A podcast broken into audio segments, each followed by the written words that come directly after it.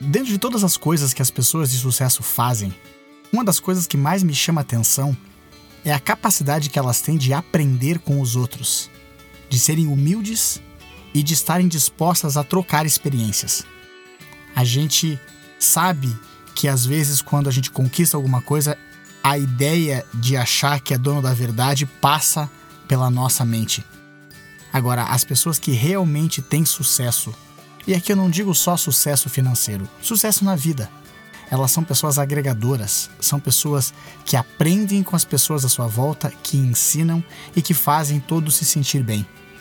Essa capacidade de ter a virtude da humildade, de estar sempre disposto a aprender, sempre disposto a crescer, faz com que as pessoas de sucesso sejam mais felizes.